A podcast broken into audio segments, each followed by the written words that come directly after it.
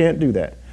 So we're going to pray, and then we'll get into our um, message for today. We'll not be long. Normally on our Fun Day Sundays, we're very brief. Remember everything. Okay, you see that bowl of candy over there? I want to give it all away. We're going to play a review game right after this. We do this right after. It's going to be fun. And uh, you can play it on your phones with us and interact. It'll be fun. A lot of it will be reviews. Some will be Bible. Some won't be Bible. But it'll be fun. We do that on these days. So remember everything. Tune in. See what the Lord might teach us today. Let's pray. Father, bless us now as we look into these verses for your glory, for your honor. We pray in Jesus' name. Amen.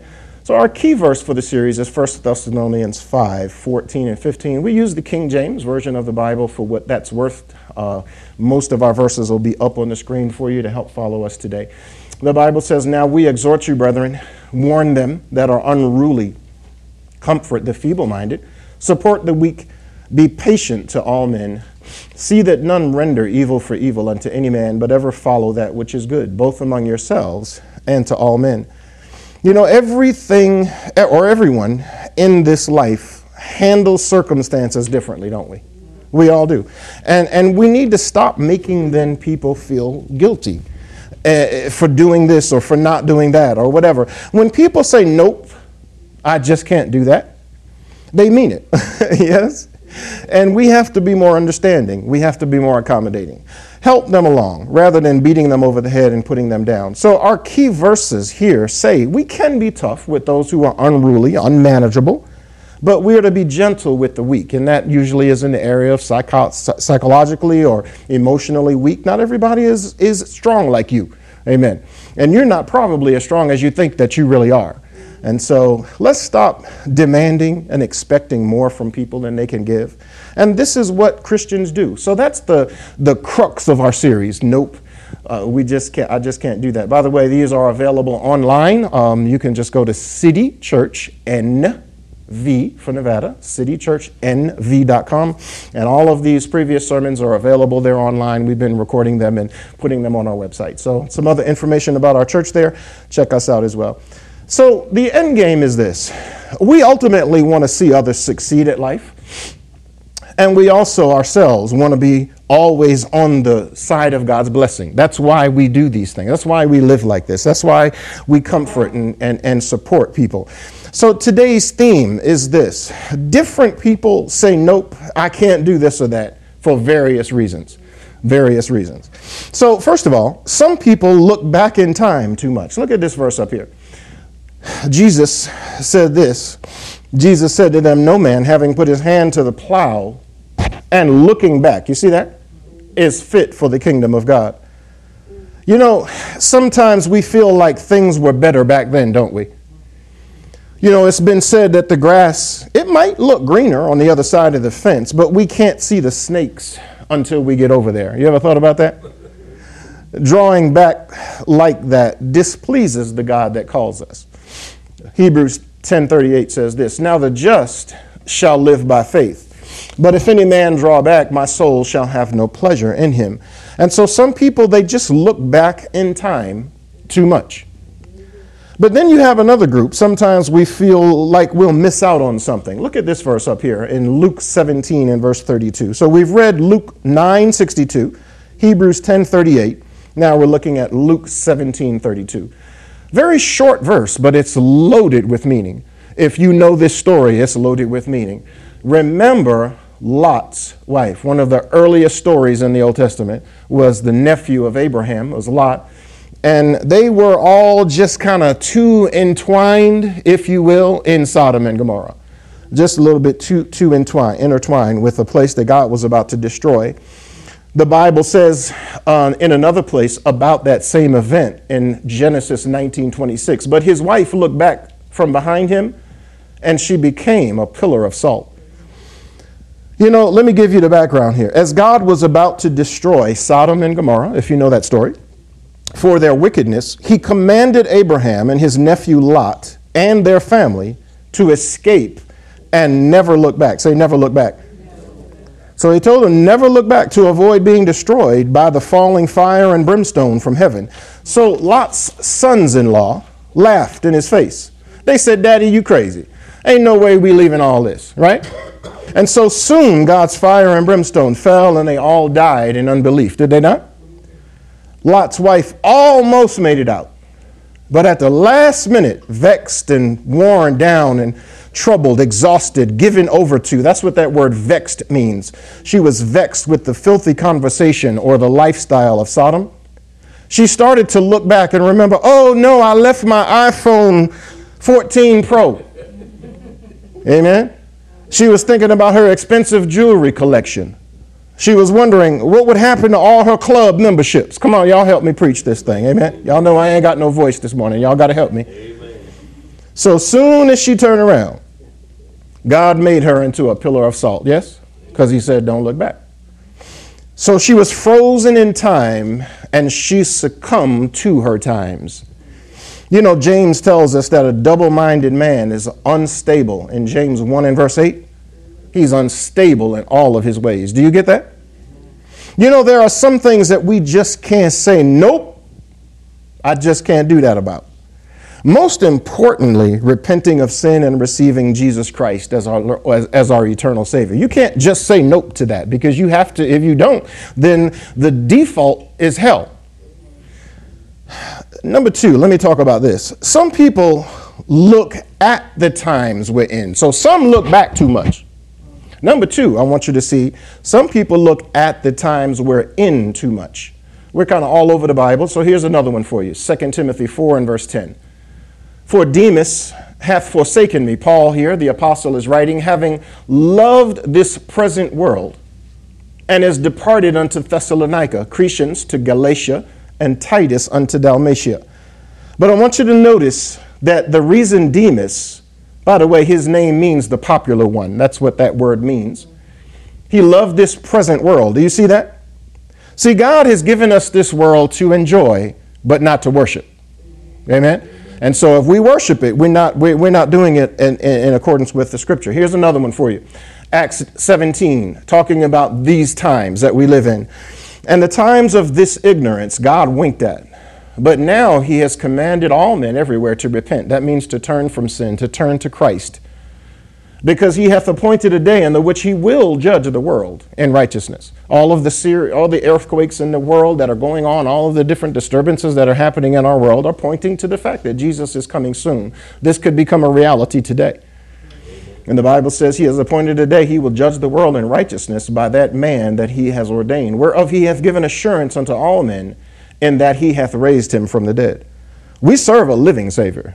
We don't serve a dead Savior. He's not still on the cross. You know, he's in heaven. He rose up from that grave, yes? And so some people look at the times that we're in too much. You know, there's that old hymn that says, This world is not our home, yes? Amen. I'm just a passing through. Our treasures are laid up somewhere, yes? beyond the blue. And he says, and that goes on to say, the, word, the angels beckon me from heaven's open door, and I can't feel at home in this world anymore. Yes? And so, again, God wants us to understand two things so far.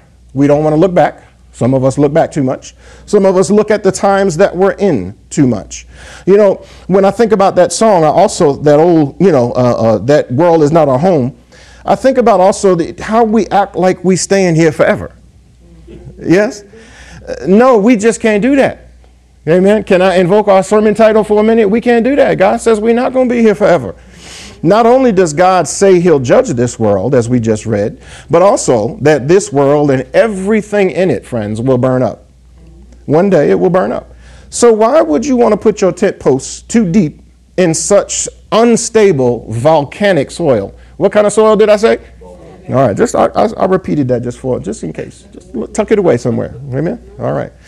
So we we ask others this question all the time when they catch us at a bad time, right? You know. Um, and so, uh, have you ever asked yourself the same question? Here's the question: What in the world do you want? Have you ever asked anybody that? Usually, what we mean when we're asking that, though, is the emphasis is is is not on the world world. It's what that's the emphasis on the word what. But when God asks that question, the emphasis is on the word is on the word world. Okay? What in the world do you want? And so we can't take nothing with us. You do understand that, yes? Except the souls that we lead to Christ. Those are the only things that we can take with us.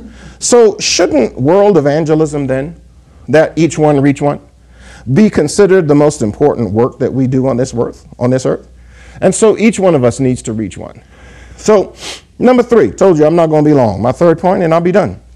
Some people look back too much. Some of us look where we are too much. But then, thirdly, some of us look at the future times with too much indifference. Let's talk about that. There's scriptures that talk about that. 2 Peter 3, and we'll land in verse 3. Knowing this first, that there shall come in the last days scoffers. We're in those days right now who walk after their own lusts, and they say, Where is the promise of his coming? Right? For since the fathers fell asleep, all things continue as they were from the beginning of creation. For this they are willingly ignorant of, that by the word of God the heavens were of old, and the earth standing out of the water and in the water, whereby the world that then was being overflowed, this is the flood, Noah's flood, that world perished. But the heavens and the earth which are now, this is a different world than pre flood world. You do understand that, yes? We're not in the same world. Okay? People don't live as long. The topography of the world is different. That water broke everything up and, and carved places in the ground that weren't there before. That flood, when it receded, completely reconfigured our world. Water is powerful when it moves like that. And so the, excuse me, the heavens and the earth, which are now, by the same word, are kept in store. And they're reserved unto fire against the day of judgment and perdition of ungodly men but, beloved, be not ignorant of this one thing that one day is with the Lord as a thousand years, and a thousand years is as one day. So that tells me that Jesus has only been gone in his mind two days. Two thousand, two thousand years ago, roughly. The Lord is not slack concerning his promise, as those who say, Where is the promise of his coming? Yes?